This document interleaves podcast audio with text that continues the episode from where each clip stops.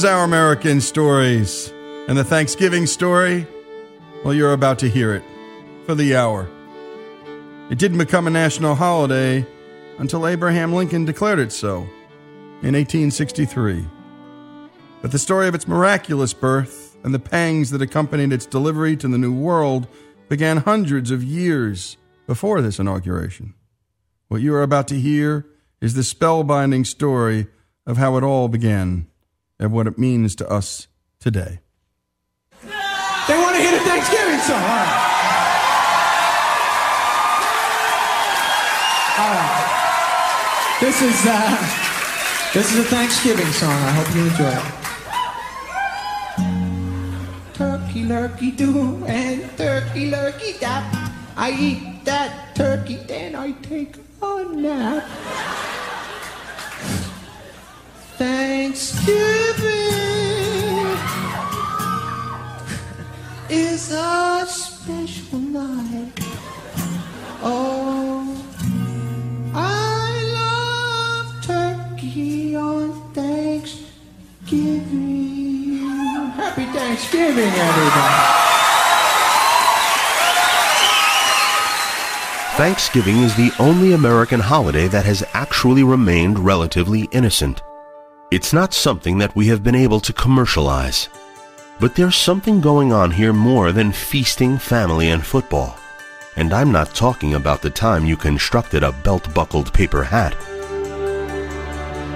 What is it about these pilgrims? Why do we pay so much attention to these immigrants to the New World? They were always viewed as irrelevant, weird, and different. They didn't start a college. The Massachusetts colony did. That college is called Harvard. The Pilgrims never became rich or influential. In fact, William Bradford, the governor of Plymouth Plantation, and the man who documents the founding of the Plymouth colony, thinks at the end of his life that everything the Pilgrims had done had been a failure. So, what is it about their experience that makes them so worthy of attention? That I may truly unfold the story of Plymouth Plantation, I must begin at the very root. As with many immigrants, their story begins thousands of miles away. It is told through the writings of one man who lived it. The year is 1607. The place, Scrooby Manor, in North Nottinghamshire, England. Under the flag of religion. Then said the Lord. I shall endeavour to manifest this history in a plain style with singular regard unto the simple truth in all things, double vengeance unto them who at least as near to the truth as my slender judgment can attain. countenance for empire. That was William Bradford. His record of everything that happens on their voyage and arrival to the New World is our best source of information. He keeps detailed records because he believes that what they are doing is tremendously important. Bradford's writing is later published as Of Plymouth Plantation, but it is not published until some 230 years later, in the 1850s. Lonely and intelligent, in a world that feels increasingly precarious and adrift to him, the 12 year old Bradford seeks solace in the Bible. Bradford writes that reading the scriptures makes a great impression upon him, and the more he reads, the more troubled he becomes at the gulf between the world he sees around him and the simplicity and purity of the gospel. Our Father, who art in heaven, hallowed be thy He had this profound sense as a 12 year old that the congregation he was a part of was corrupt, that the church was moving them in a direction that was not right, that they prayed to the depraved beliefs of mortal men that were moving them away from God. And so this was a deep conviction. And I think there you have the beginnings of a very complex, inward looking person who was improbably preparing for the ultimate journey. In 1607, Bradford is an orphan living on his uncle's farm, but his passion is his faith. And without a prince. Two men become his mentors. This famous and worthy man, John Robinson, was our pastor for many years. And without terrapin. Mr. Brewster, a reverend man like a father to me, became an elder of our church. love a woman beloved of her. These two men guided us in all things. It is they who labored in this secret church to have the right worship of God and discipline of Christ according to the simplicity of the gospel. Yet others persisted to disturb the peace of our poor persecuted church. return and seek the Lord their God.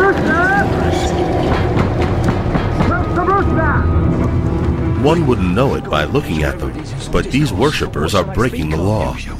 The official state religion is the Anglican Church of England.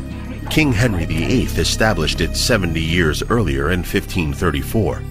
He placed himself at the head of the church, replacing the Catholic Pope in Rome. English Protestants were overjoyed. They saw England joining the great Protestant Reformation of Martin Luther and the overthrow of the old Catholic Church. Here's Diarmaid MacCulloch, professor of church history at Oxford University. The old church had power because it said that it could help people to get to heaven by saying masses for their soul. Luther and the Protestants said that wasn't so. God had all the power, we have none. And by saying that, they said that the old church had no power. That is what split the Western world apart in the 16th century. But real change in the Church of England is slow to come. Many of the Pilgrim separatists are fined or go to jail for not attending the Church of England and for starting their own separate congregation that secretly meets in people's homes. In the early 17th century, the Church of England still had remnants of the past, like stained glass. The church still had bishops and priests and deacons with cathedrals, choirs. In other words, it looked rather more like the old church, and a lot of Protestants did not like that one little bit.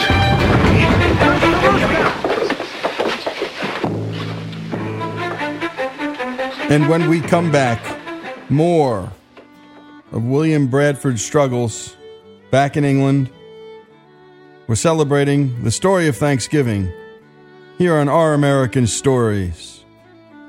More after these messages.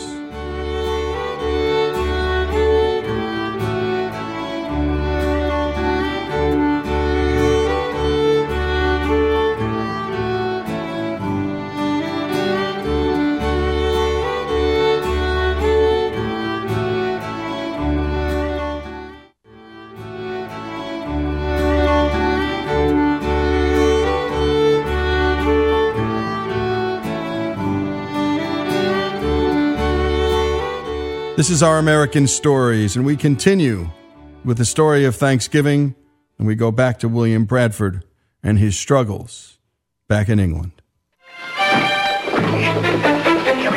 These pilgrim separatists feel the King's Church can never be purified. They must separate from it completely. That's the difference between a Puritan and a separatist. Puritans simply wanted to change it, make it better. Separatists make another big leap of the imagination.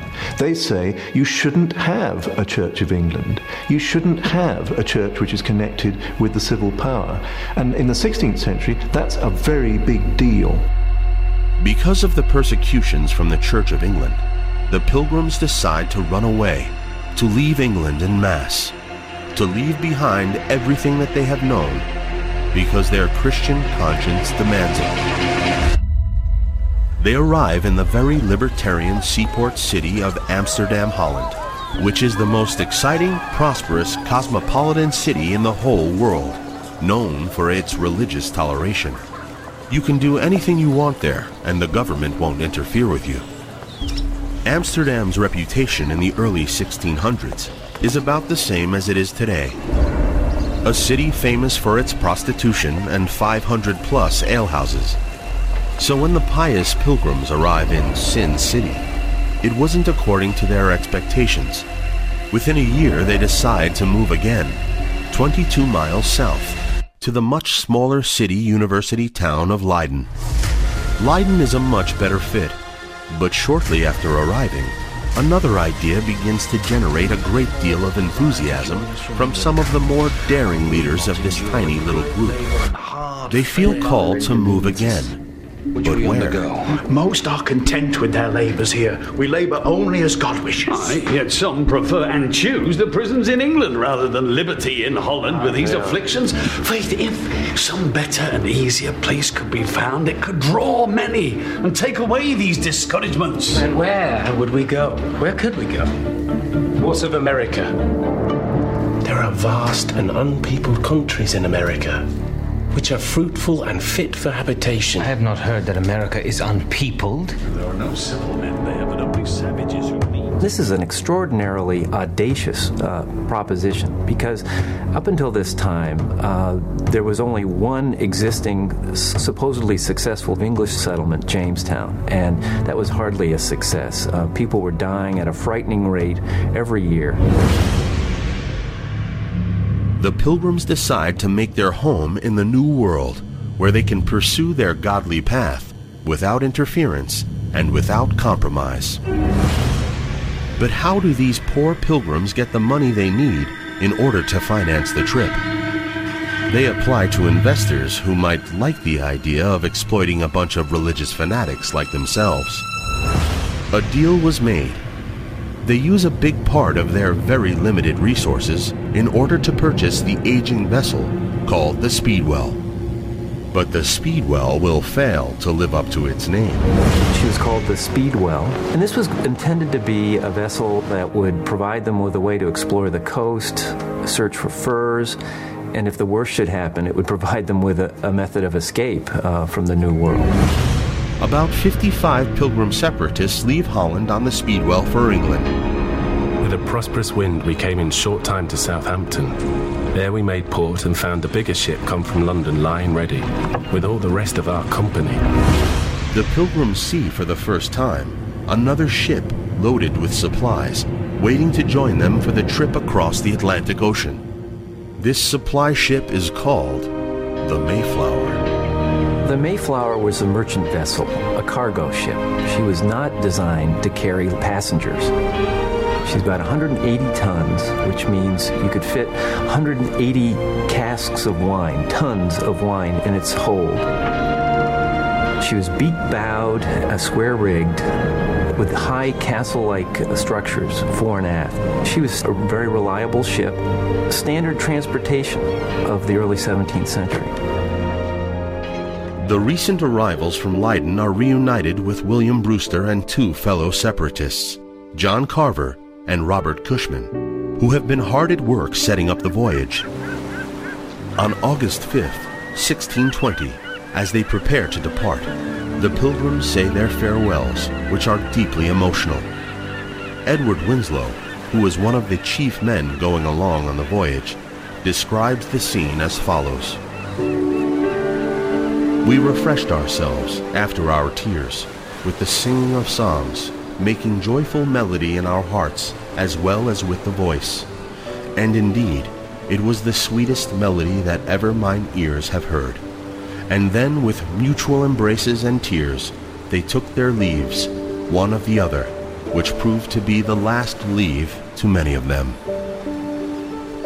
After three years of planning and preparation, two ships, the Speedwell and the Mayflower, are finally on their way to America on what will prove to be the most historic voyage in human history.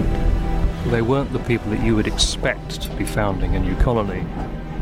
They weren't soldiers, they were not emissaries of a foreign government, they were not particularly well provided with supplies. At least half of them were separatists, that is to say, radical Protestants who were religious exiles, who had been living in Leiden, the Dutch Republic. They weren't the people you would automatically expect to be founding a new outpost of the British Empire. The Mayflower is under the command of Master Christopher Jones. He isn't a religious man, but he is a remarkably decent one. He is so moved by the pilgrim's devotion and faith that he offers to bunk with his petty officers and gives his cabin to the women and small children. He and his ship have been hired to take the pilgrims' provisions to America and then return to England. The two ships travel west for seven days, and then, to their shock and dismay, the Speedwell begins to wallow and take on water. Not soon after, the Speedwell has trouble. The master of the Speedwell noted that um, she was taking on more water than they could handle. Here's how passenger William Bradford chronicles this moment. We had not gone far, but Mr. Reynolds, the master of the lesser ship, complained that he had found his ship so leaky as he durst not put further to sea till she was mended. Because of the leaky speedwell, the ships do not turn back once, but two times. Can you imagine the miles that they retrace their steps all the way back to England? The pilgrims lose an entire month while attempts are made and valuable food provisions are sold in order to repair the speedwell. It's early September. This is not the time you want to sail to America. Westerly gales are screaming across the Atlantic. They'd be right in your teeth if you head out. William Bradford writes that some 20 passengers decide the voyage is not a very good idea and get off the ship for good. He also writes It was judged that the Speedwell would not prove sufficient for the voyage, upon which it was resolved to dismiss her and proceed with the Mayflower alone.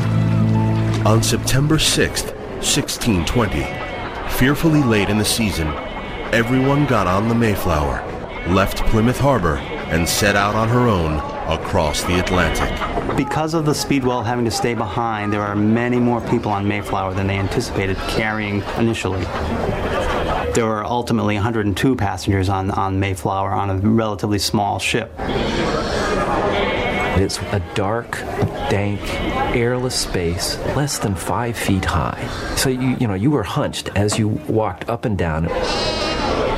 There were some animals down there, goats and pigs and chickens and provisions. It was more like a cave, I think, than a place fit for human habitation. Along with 102 passengers on the Mayflower was between 25 and 35 crewmen on board.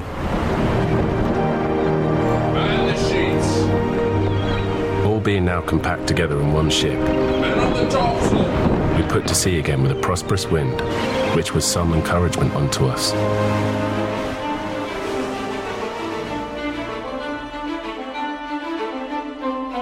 The story of Thanksgiving continues after these messages. And again, Thanksgiving, didn't become a national holiday until Abraham Lincoln declared it so in 1863. But my goodness, there's so much more to the story.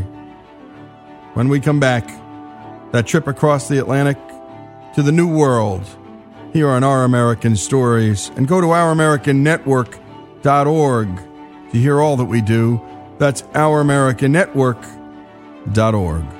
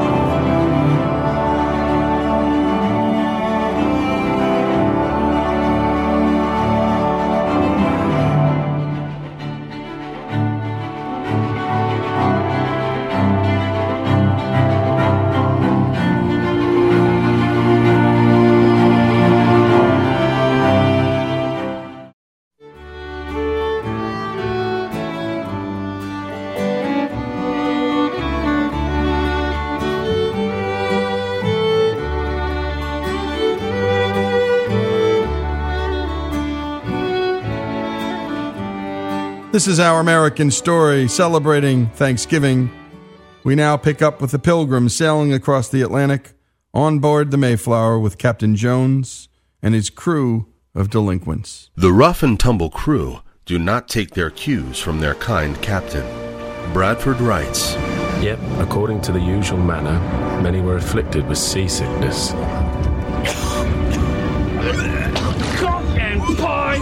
What a lot of dribbling cock queens! A bloody psalm singing, God fearing, puke stocking bean farmer going to America.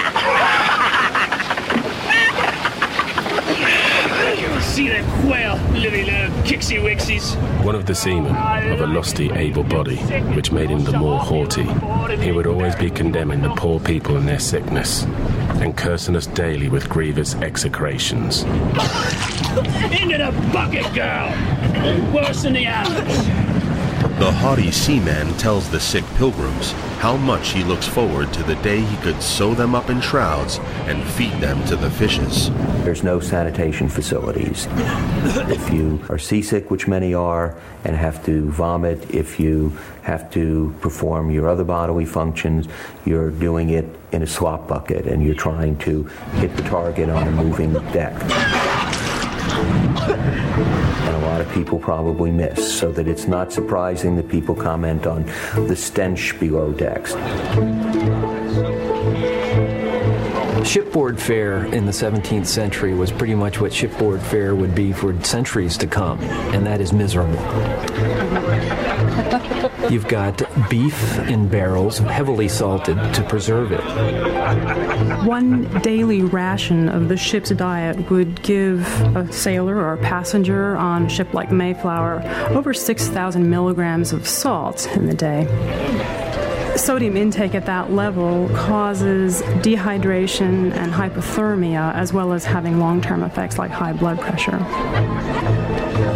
The big problem in the 17th century was drinking water. The drinking water in, in England was not reliable, so people relied on beer primarily. And uh, children drank it, everyone drank it.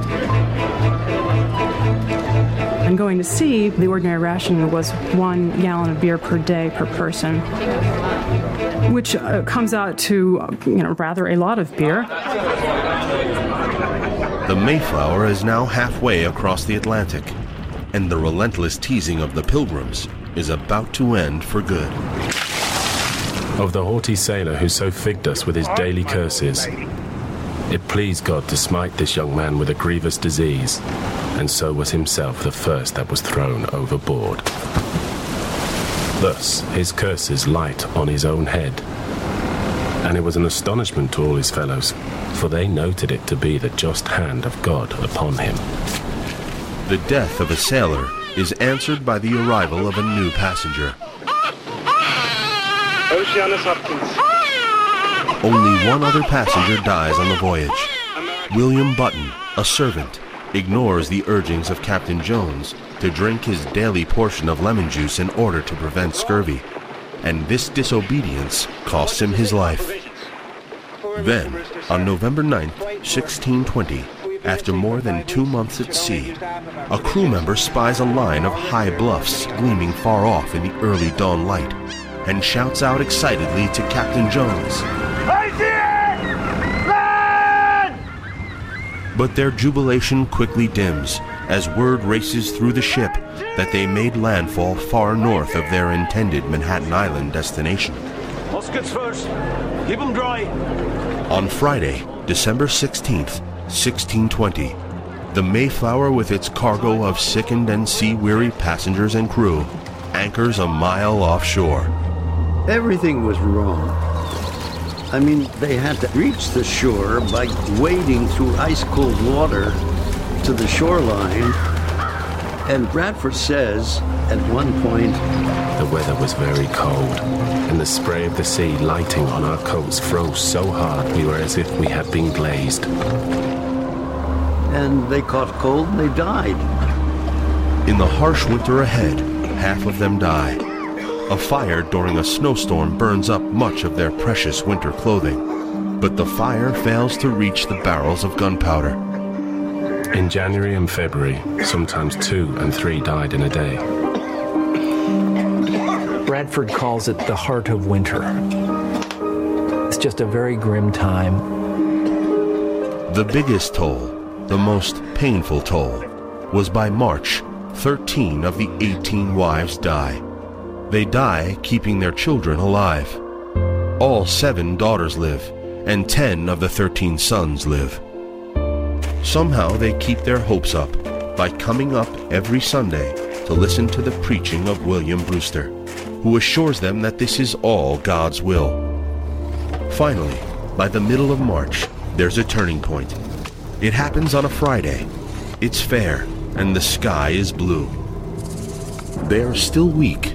They are still fearful when they spot a tall, muscular Indian wearing only a loincloth and carrying a bow break cover from the line of trees among their huts and walk boldly into their camp. They shout out, Indian, Indian coming! Indian coming! Indian coming! With rifle in hand, they approach with incredible caution. But as he draws within range, the Indian shouts out in perfect English, Welcome! The pilgrims responded in kind, and then, in a fateful interchange, the next word from the Indian is, Have you got any beer?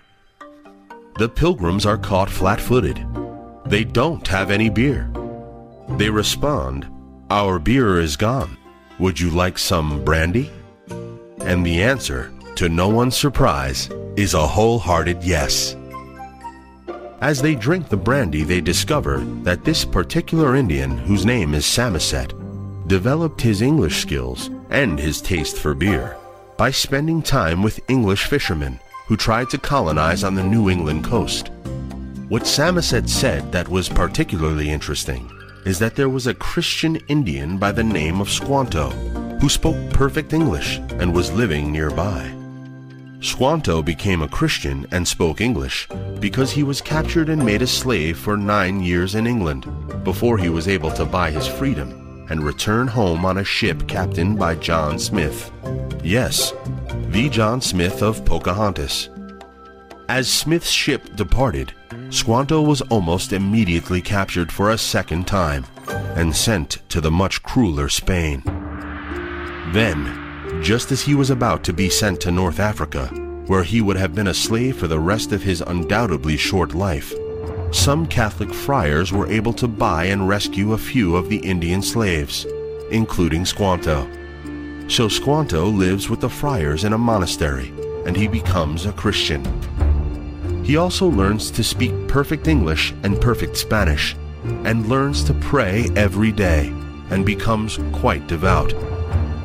With the help of these friars, who had befriended him and became quite impressed by his fine mind and his remarkable character, he gets enough money to buy his way back for the second time.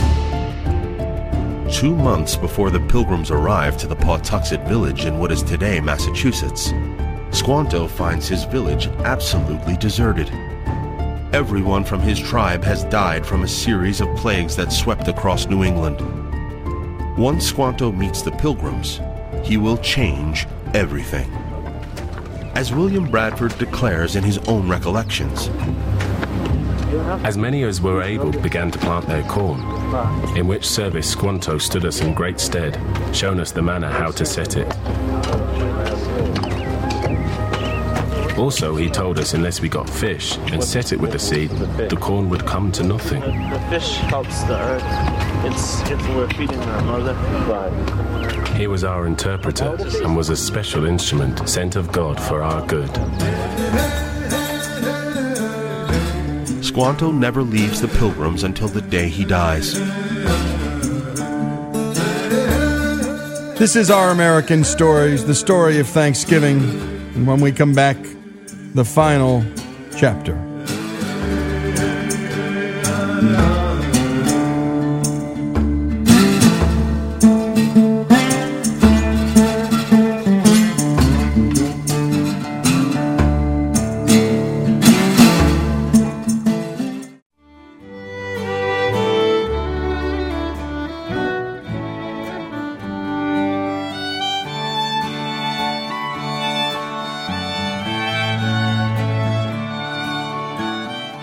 This is Our American Stories, the story of Thanksgiving.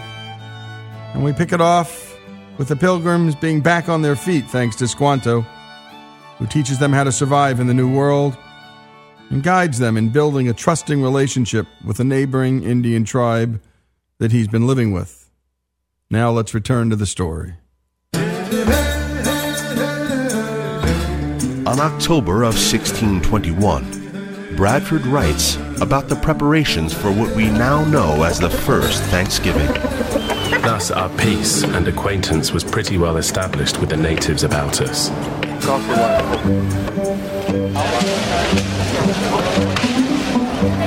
We began now to gather in the small harvest we had, and to fit up our houses and dwellings against winter, being all well recovered in health and strength.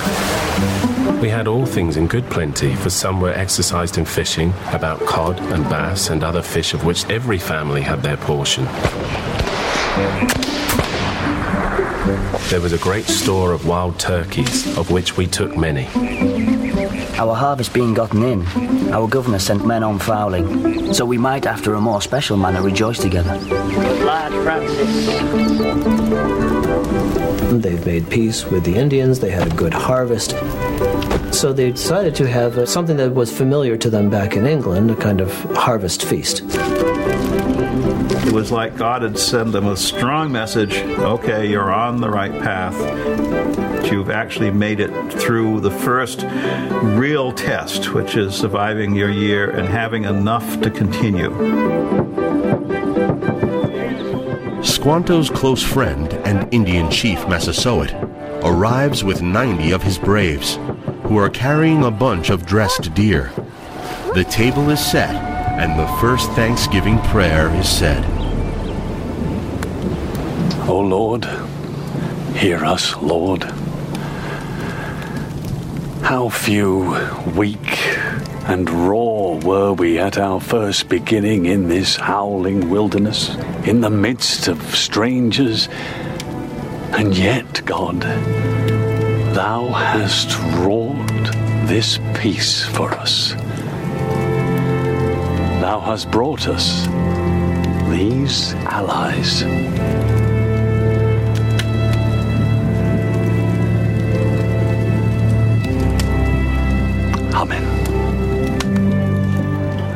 The real heroes on this first Thanksgiving are the last four surviving pilgrim women who prepare the feast for the 140 attendees. Not surprisingly, these first Thanksgiving friends spend their post meal time partaking in activities that are not too far from the spirit in which we partake in them today. They might have been racing, they might have been wrestling, they might have been competing with bow and arrow. I bet they were drinking together. It's a rowdy affair, it's a male dominated affair more than anything else. They put on, to the best of their ability, a display of their weapons and their martial organization. So both sides are showing off their strength. Amongst other recreations, we exercised our arms. Massasoit's men went out and killed five deer, which they brought to the plantation and bestowed on our governor, upon the captain and others. One thing that's very important is that deer were a high status food. They were very carefully bestowing these as marks of respect. For three days we entertained and feasted. Three days of celebrating. In Native society, that's typical. As a matter of fact, that's probably short. Did the Wampanoags eat the English out of house and home during these three days? Quite possibly.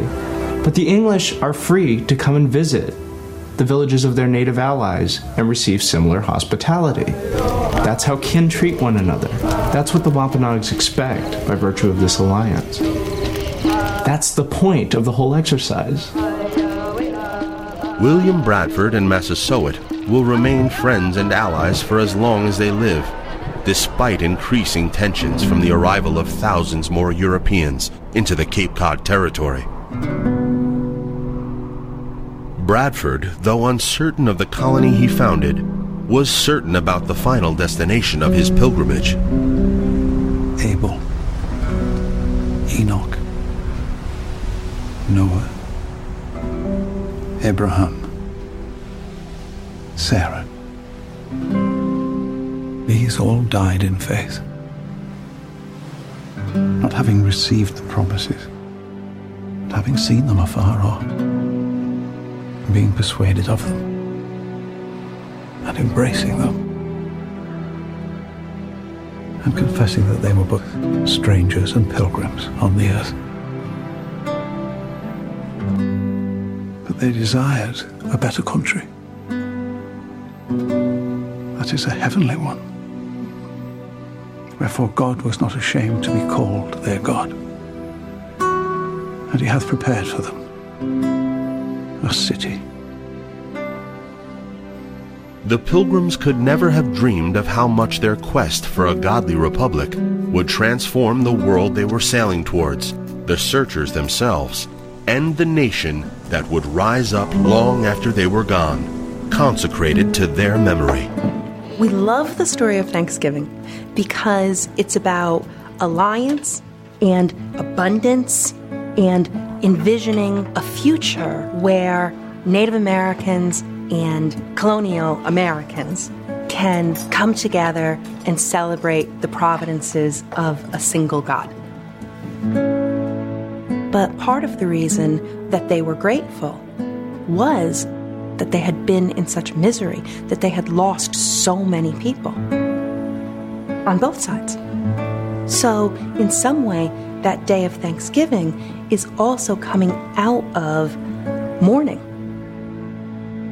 It's also coming out of grief. And this abundance that is a relief from that loss.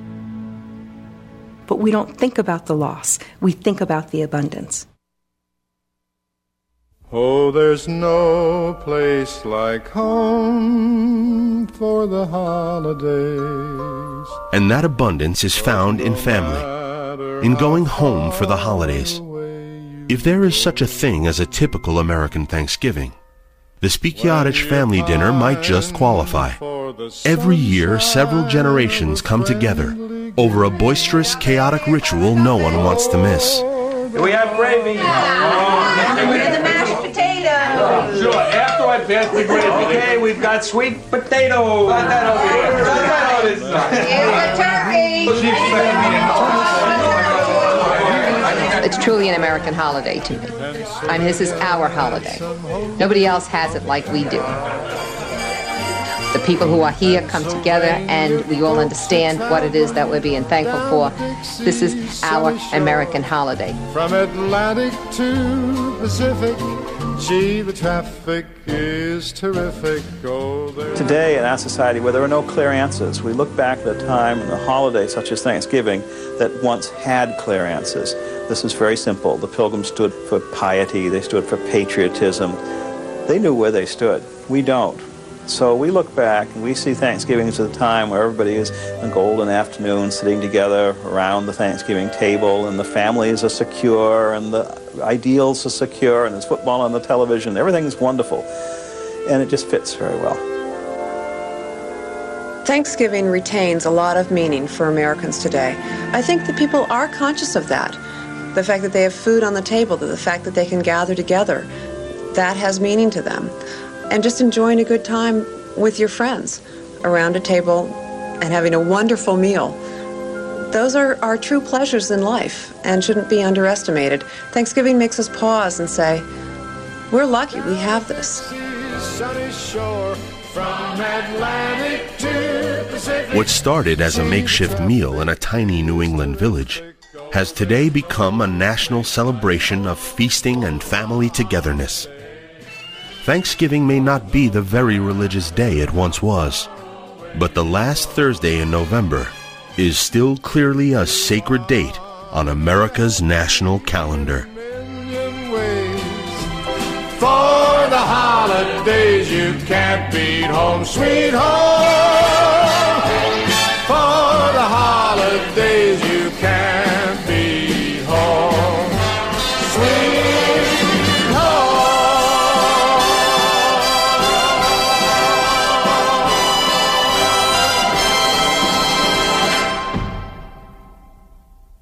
And great job on that, Greg. And what a story that is. And again, Thanksgiving didn't become a national holiday until Abraham Lincoln declared it so in 1863. And we learned about the abundance. And my goodness, we learned about the scarcity. We learned about the joy, but we also learned about the grief. By the way, the grief of simply leaving home and leaving everything you know, that's grief. Anybody who's ever done that, I know my grandfather, he shared it with me. He left Lebanon. But it was easier then. leaving home, then losing so many people, so many women, so many men. What a story, a uniquely American story. And we share it with you here on Our American Stories.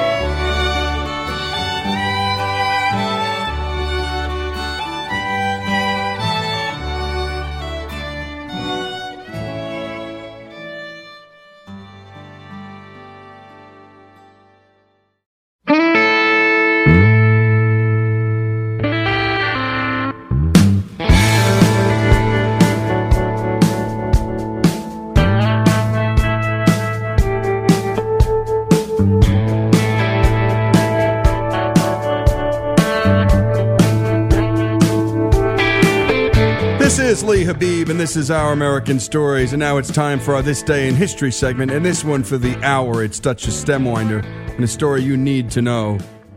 And as always, all of our This Day in Histories are brought to us by Hillsdale College. Bruised and battered following the long Civil War, the country has emerged stronger than ever. America's growth is nothing short of epic. This is the story of one American man who made it all possible.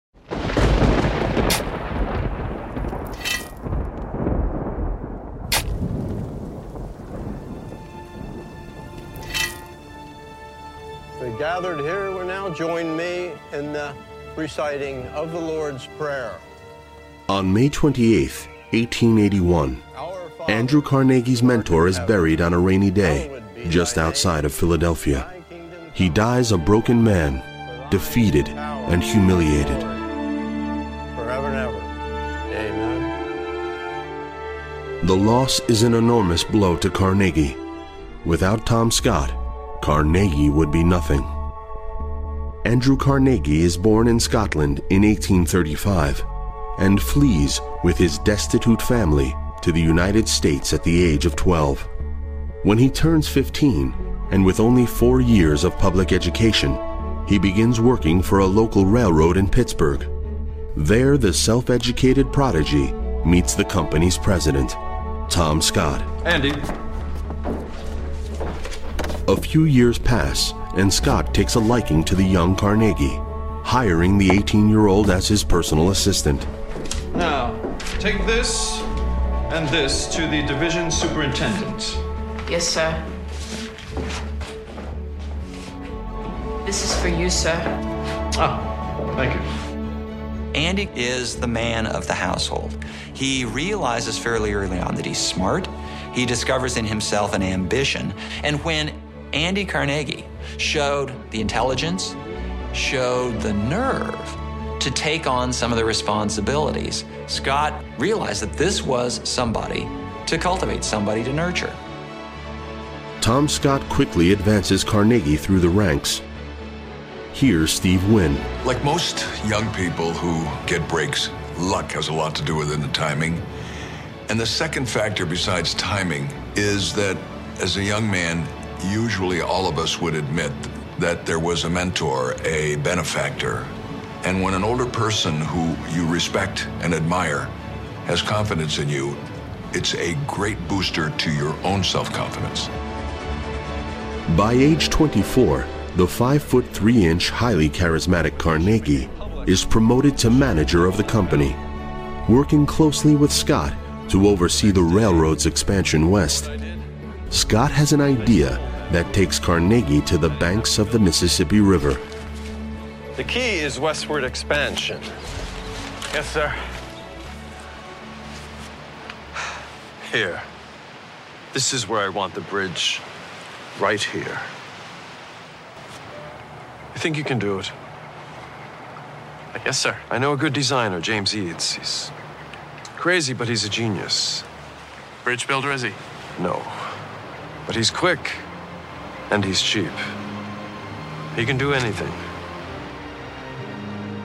The bridge Scott has outlined will be the largest in America. The problem is, Carnegie has no idea how to build it. The key to success for any railroad is getting across the Mississippi River. Once you get across the Mississippi River, you can move west. The question is, how do you get across the Mississippi River? The bridge will have to be over a mile long. One in four bridges built at the time fail, and nobody has built a rail bridge this big. But Carnegie knows there's no reward without risk. He invests everything he has into the bridge. One striking thing about Carnegie, and this is true of the great entrepreneurs, they're willing to take risks. They're willing to roll the dice and bet, in later days, the whole corporation, or in this case, bet his career. It's no good. Why? We can't block steamboat traffic. We've been through this. Show me the cantilever one again.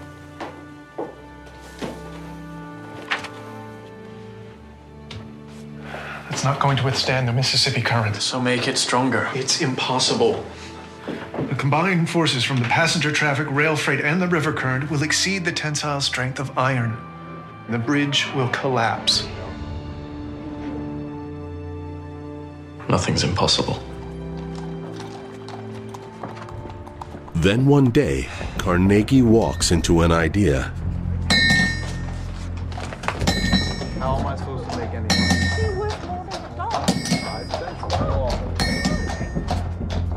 To withstand the Mississippi current. So make it stronger.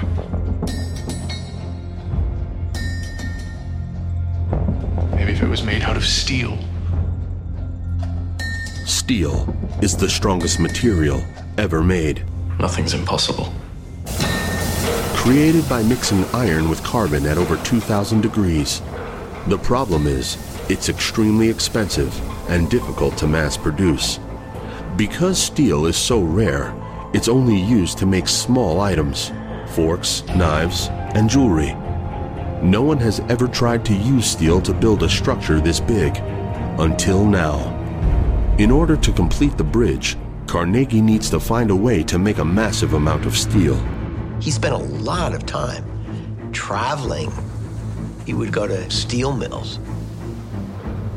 He would meet with chemists to figure out how do you make this steel.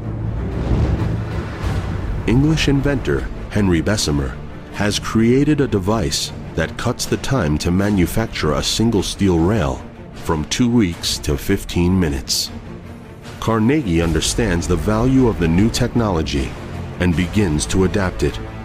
With the steel in place, Carnegie is able to begin construction. At just 33, Andrew Carnegie is poised to realize the impossible, building the first major bridge to span the Mississippi River, uniting America.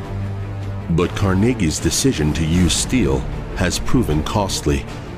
He's already two years behind schedule, and expenses are mounting. And when we come back, the life of Andrew Carnegie. On this day in history, he was born in 1835. This is Our American Stories.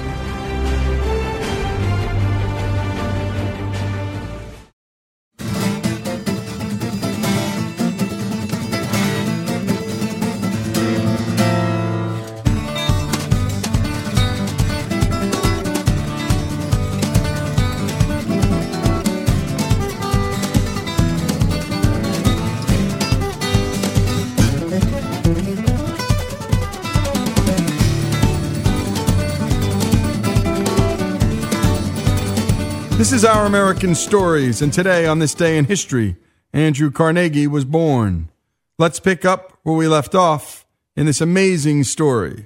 Carnegie's decision to use steel has proven costly.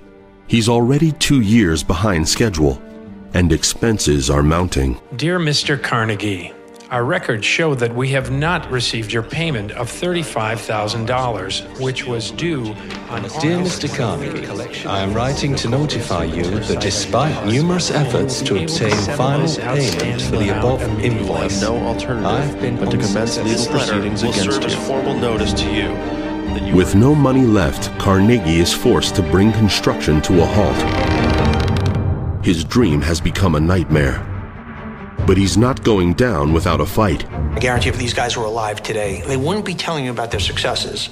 They'd be telling you about their early failures or the places they almost failed. That's the great motivator, and you have to be able to embrace that. If you can't embrace both failure or the possibility of failure or the tremendous fear of failure, you can't be wildly successful. It's just, it's an axiomatic truth. I am convinced that steel is the future. Desperate, Carnegie reaches out to investors, looking for an infusion of cash. My forecast shows that we will require another million dollars before the year is out. But I have no doubt that in time the people will come to see the bridge as the eighth wonder of the world. Yours sincerely, Andrew Carnegie. Carnegie's last minute pitch works. And finally, after four years, the bridge is complete. The results are epic. But Carnegie now faces a new problem. In St. Louis, one of the real problems was convincing people that the bridge wasn't going to fall. I mean, nobody had ever seen bridges like this anywhere. Carnegie sees all the possible uses for steel.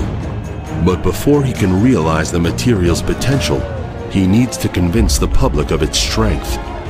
And he has a plan to do just that. A popular superstition at the time holds that an elephant won't cross an unstable structure. The day the bridge opens, Carnegie, who is a master publicist, sets up a parade across the bridge that's led by an elephant.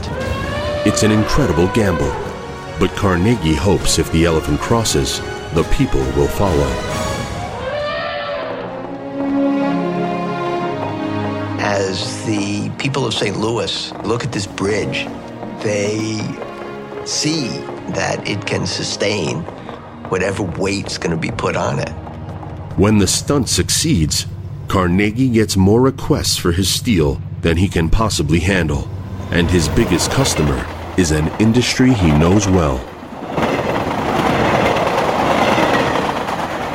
The railroads are looking to replace their iron bridges and rails with steel. But Carnegie can't produce enough of the new material to fill all the orders. He needs to increase his capacity, and to do that, he needs to raise additional funds. So he turns to his old mentor, Tom Scott. With his help, Carnegie raises over $21 million in today's money. And with it, he builds his first steel plant. Sprawled over 100 acres just outside of Pittsburgh, Carnegie's steel mill is the largest in the nation, capable of rolling out 225 tons of steel a day. With the new plant, Carnegie can supply as much steel as the country needs. But Carnegie's timing couldn't be worse. After years of overbuilding, the railroads are suddenly struggling to stay profitable. There were too many railroads at the time. There wasn't enough traffic to sustain them. With the railroads in dire need of cargo, John Rockefeller sees an opportunity and negotiates better rates for shipping his oil. But the struggling railroads quickly realize their business won't survive and go back on their word, causing Rockefeller to pull his oil from the trains. Carnegie's mentor, Tom Scott, tries to adjust, but he can't survive without Rockefeller's oil. His business is decimated, and Tom Scott never recovers. From ashes to ashes and dust to dust. Andrew Carnegie has lost his mentor, the man who meant more to him than anyone else in the world. Andy, you think you can do it? Yes, sir. Andrew Carnegie is on the brink of losing everything. Without the railroads, the backbone of the American economy, he's lost his market for steel, and the nation is thrown into the worst depression it's ever seen.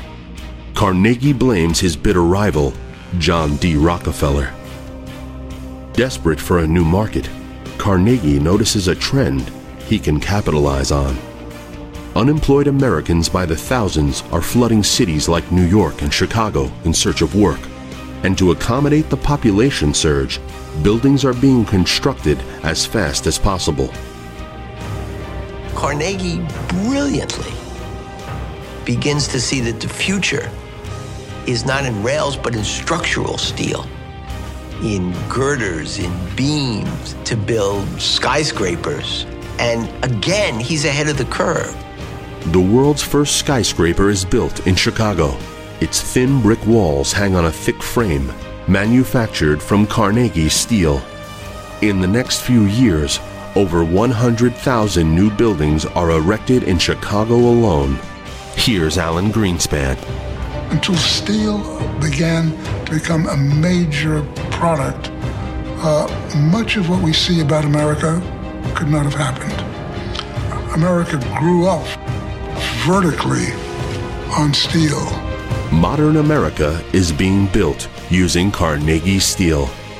And the skyscraper boom makes Andrew Carnegie one of the wealthiest men in America. But for Carnegie, it's not enough. Carnegie believes that to avenge his mentor's death, he must surpass John Rockefeller as the most powerful man in America. And to do that, he must find help from someone even more cutthroat than his rival. And he knows the perfect man for the job. Henry Clay Frick is a self made millionaire by 30. He's one of the Midwest's largest coal suppliers. A ruthless businessman, Frick has reputation for getting what he wants by any means necessary. Follow me, sir. Hiring Henry Frick will give Carnegie the merciless edge he lacks. Carnegie has a meeting with Frick. Henry! Andrew. Good to see you. Thank you for coming. It's my pleasure. Please sit. Thank you.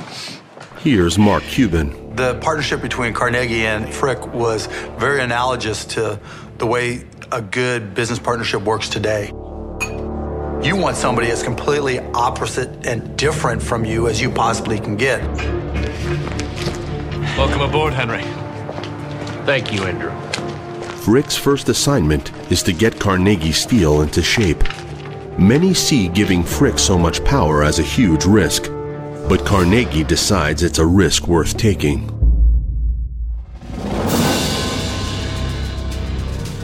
Our profit margin is unassailable. Our productivity is absolutely as good as any steel mill in Europe or America. Carnegie Steel Empire is expanding at a staggering rate. In just two years, profits have doubled.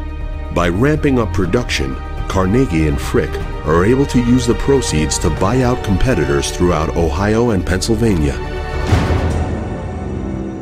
His decision to hire Henry Frick looks like a stroke of genius. Approaching the final decade of the century, Carnegie Steel is more profitable than ever. Carnegie rewards Frick by making him chairman of his company, the second most powerful man in steel. Frick purchases land in the hills east of Pittsburgh. On it, he builds a members only club for some of the wealthiest men in the country. The South Fork Fishing and Hunting Club sits on a huge artificial lake where club members can boat and fish. To create their club, Frick takes control of the South Fork Dam, which holds 20 million tons of water.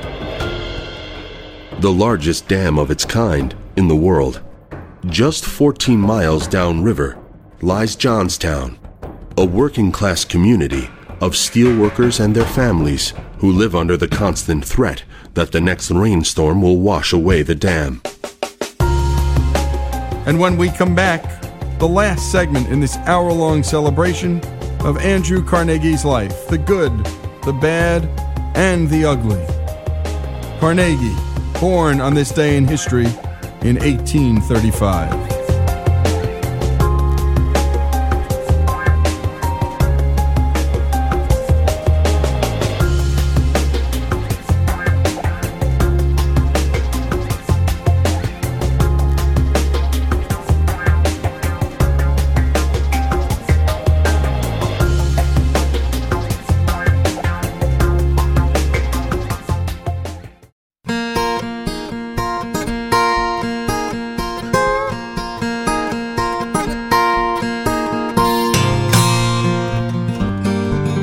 American Stories, and today, on this day in history, Andrew Carnegie was born.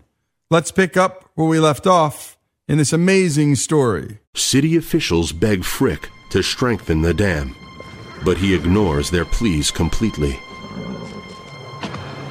I heard there was an accident. Well, you're right. There has been an accident. I can't get my carriage across this road. But your carriage is too wide for the road, sir. Now that is where you and I are going to differ. My carriage is just fine. It's the road that's the problem. To widen the road, we'd have to lower the dam, sir. Well, there now. That wasn't too hard to sort out, was it? By lowering the dam, Frick weakens it, posing an imminent threat to the lives of tens of thousands of people in the valley below. Memorial Day breaks in Johnstown, Pennsylvania, 1889, as ominous clouds roll in. At South Fork, lake levels are rising at an inch every 10 minutes.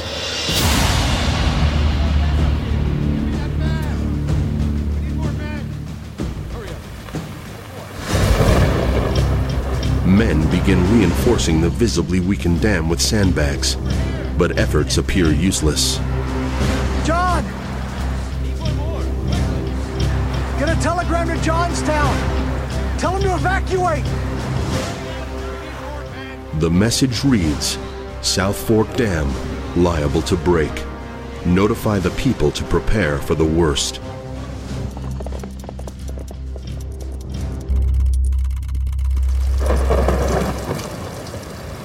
The Johnstown Telegraph Office has seen the same warning many times before. They ignore it. Let's get out of here! Now! The sandbag effort is abandoned. Unthinkable inevitability lies in wait.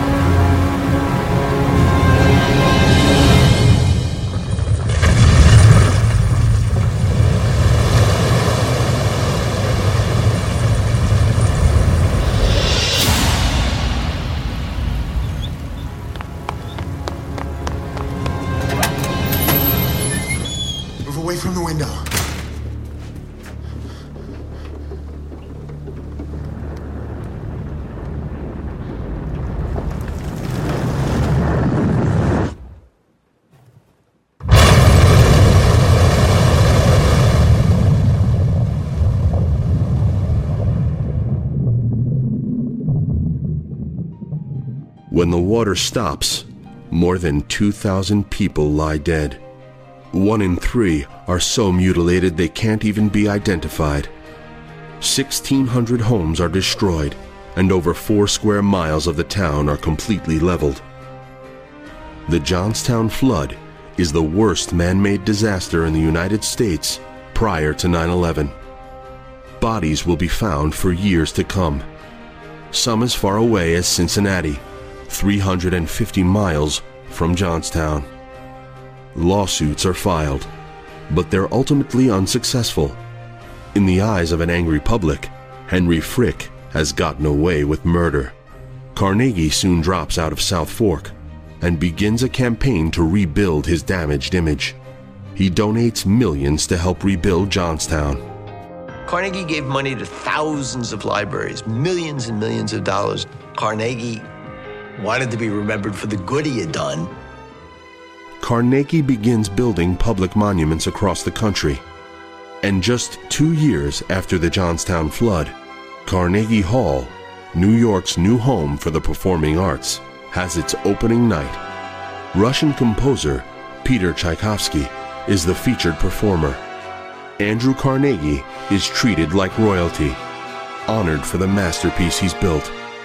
But even in this setting, one man is a bigger presence. John D. Rockefeller is worth three times as much as Carnegie.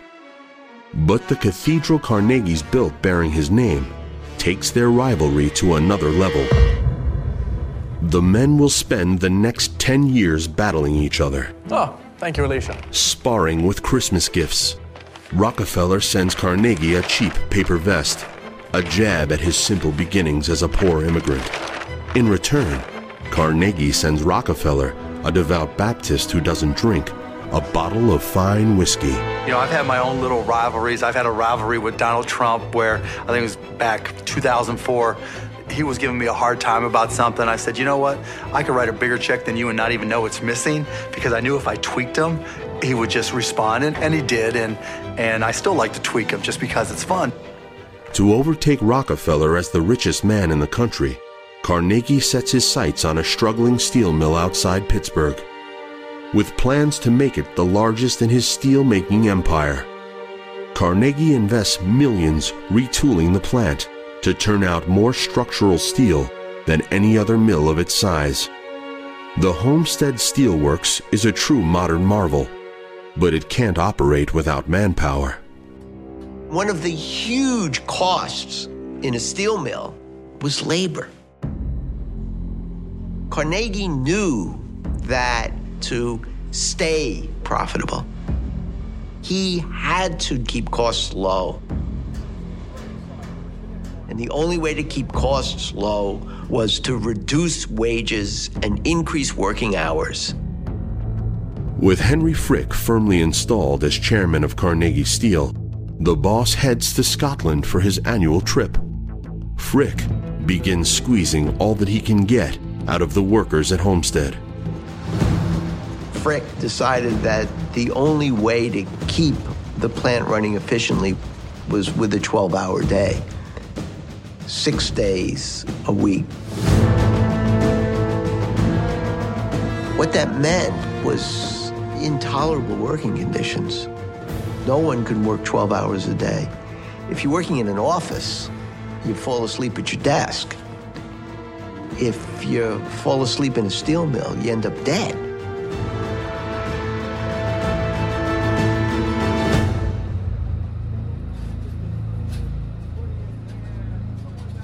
You know, back when Carnegie was building his empire, obviously the, there were no labor laws. It was it was a free for all. And looking back, it seems horrific in a lot of different ways that workers were taken advantage of. But that was the game that was played back then.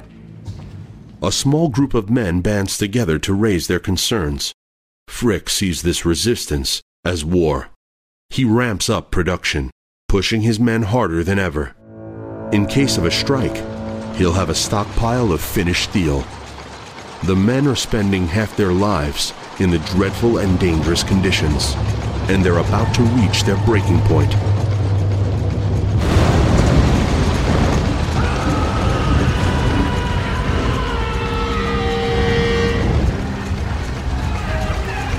Accidents on the plant floor keep multiplying until one proves fatal.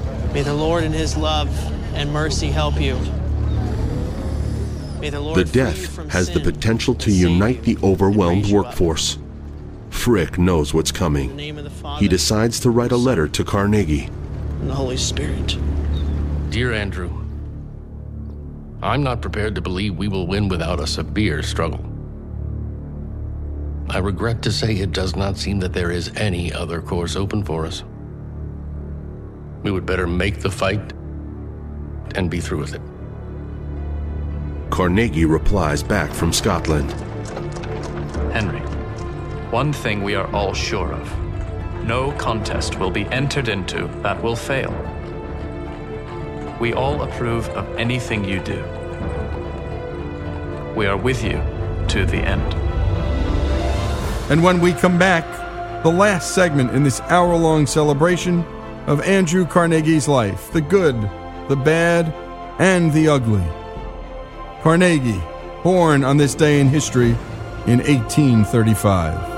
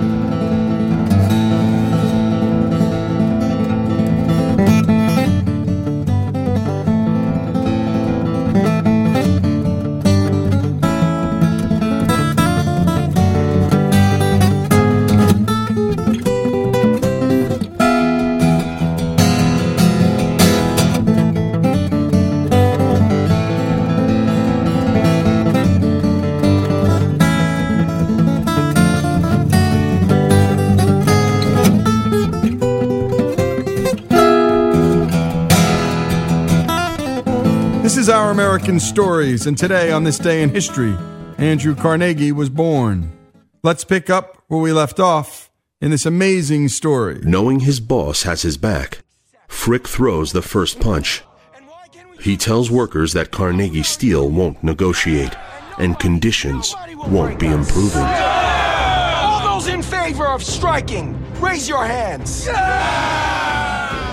Frick gives the workers an ultimatum. I'm giving you one more chance to call off this strike.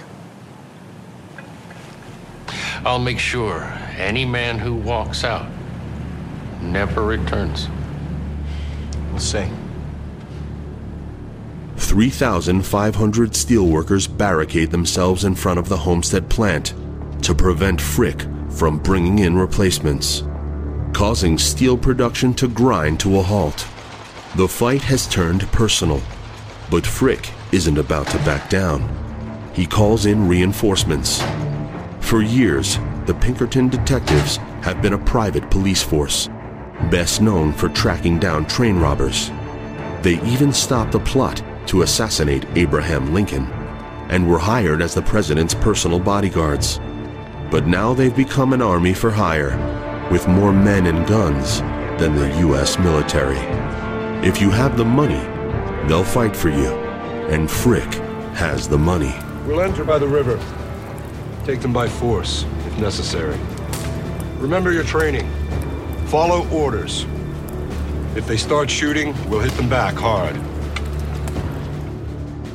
The moment Frick made the decision to bring in Pinkertons, the die was cast, and the only way this strike was going to end was in tragedy. Go ahead, keep going. Hold your ground.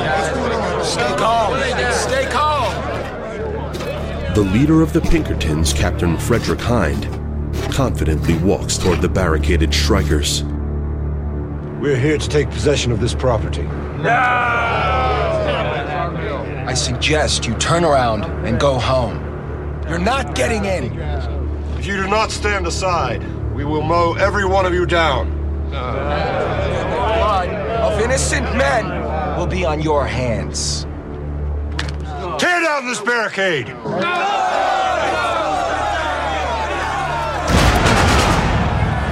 The hostile workers immediately begin hurling fist sized boulders at the 300 Pinkerton detectives.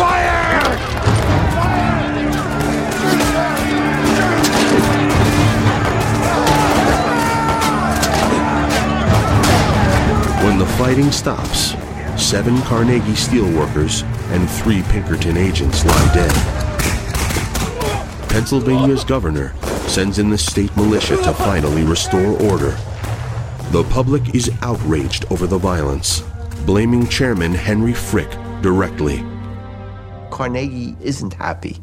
He whispers to newspaper reporters in Pittsburgh that if he had been around, it would have been different, that there wouldn't have been this bloodshed, that he had more respect for the workers. And he undercuts Frick.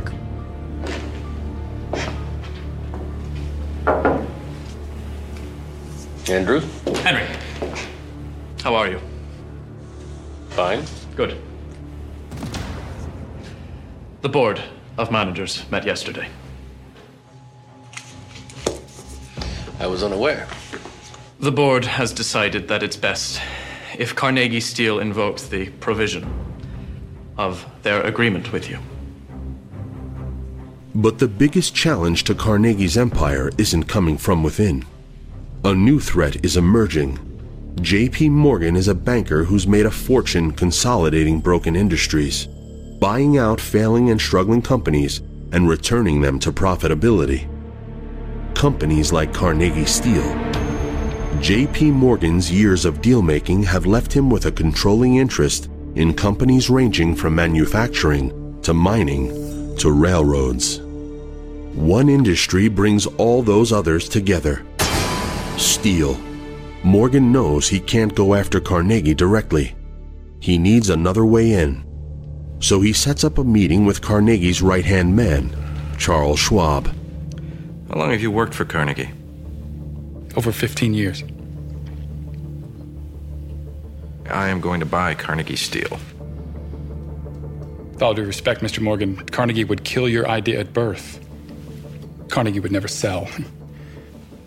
Everyone has their price. You just have to find out what it is.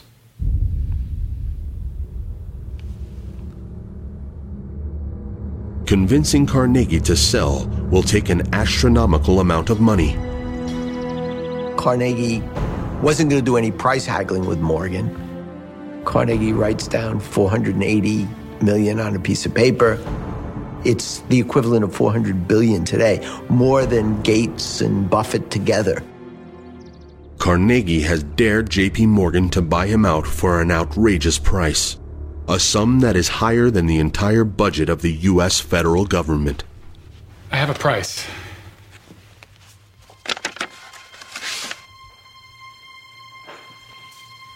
Have Carnegie come and meet me. Tell him the answer is yes.